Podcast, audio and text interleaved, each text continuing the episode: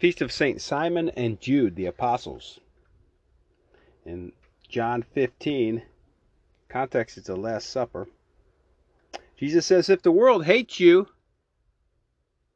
this is the command. This I command you, to love one another. If the world hates you, know that it has hated me before it hated you. If you were of the world, the world would love its own. But because you are not of the world, but I chose you out of the world, therefore the world hates you. You don't want to be Mr. Popular with the world. The more the world is loving you, the less you're loving Jesus Christ. It's a signpost how well you're doing in the spiritual life. Does the world love you? Does the world hate you? Remember the word that I have said to you. A servant is not greater than his master. If they persecuted me, they will persecute you. If they kept my word, they will keep yours also. Jesus is speaking to his apostles here. If they kept my word, they will keep yours also. This is alluding to sacred tradition. But all this they will do to you on account of do to you on account on my account, because they know not him who sent me. If I had not come and spoken to them, they would have no sin. But now they have no excuse for their sin. He who hates me hates my Father also. If I had not done among them the works which no one else did, they would not have sin. But now they have seen and hated both me and to my Father. It is to fulfill the word that is written in their law. They have hated me without a cause.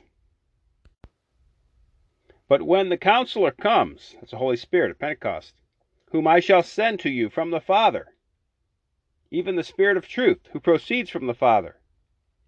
He will bear witness to me. And you also are witnesses, because you have been with me from the beginning. The apostles been with Jesus from the beginning. The apostles who Jesus entrusted the entire deposit of faith. Thus, if Jesus and the apostles don't teach it, it ain't true. Pretty simple, actually. We get the deposit of faith from Jesus and the apostles.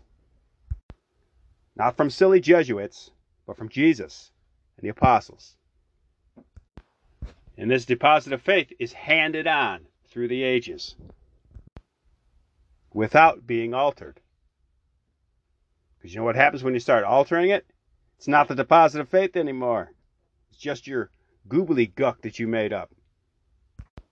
Listen to what St. Pius X says when he defines tradition.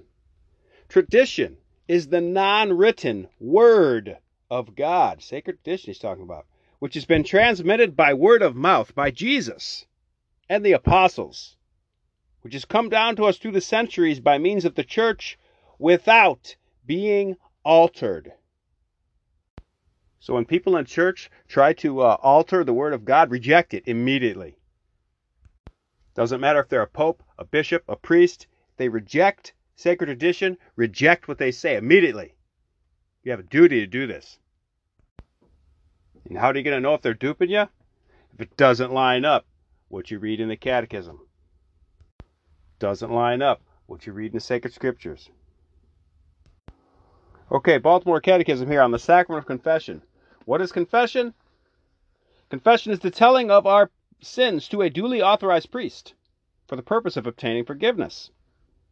We are bound to confess all of our mortal sins, and it is also well to confess our venial sins.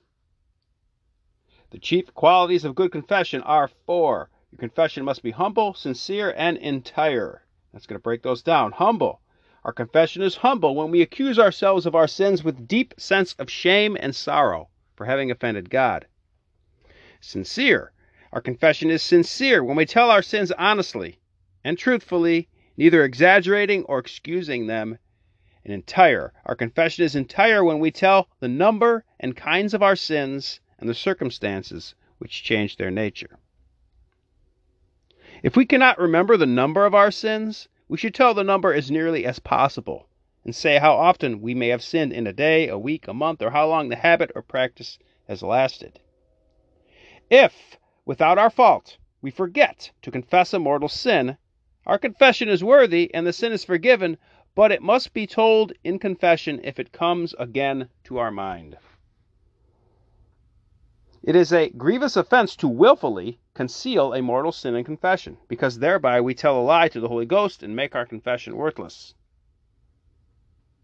It says, He who has wilfully concealed a mortal sin in confession must not only confess it, but must also repeat all the sins he has committed since his last worthy confession.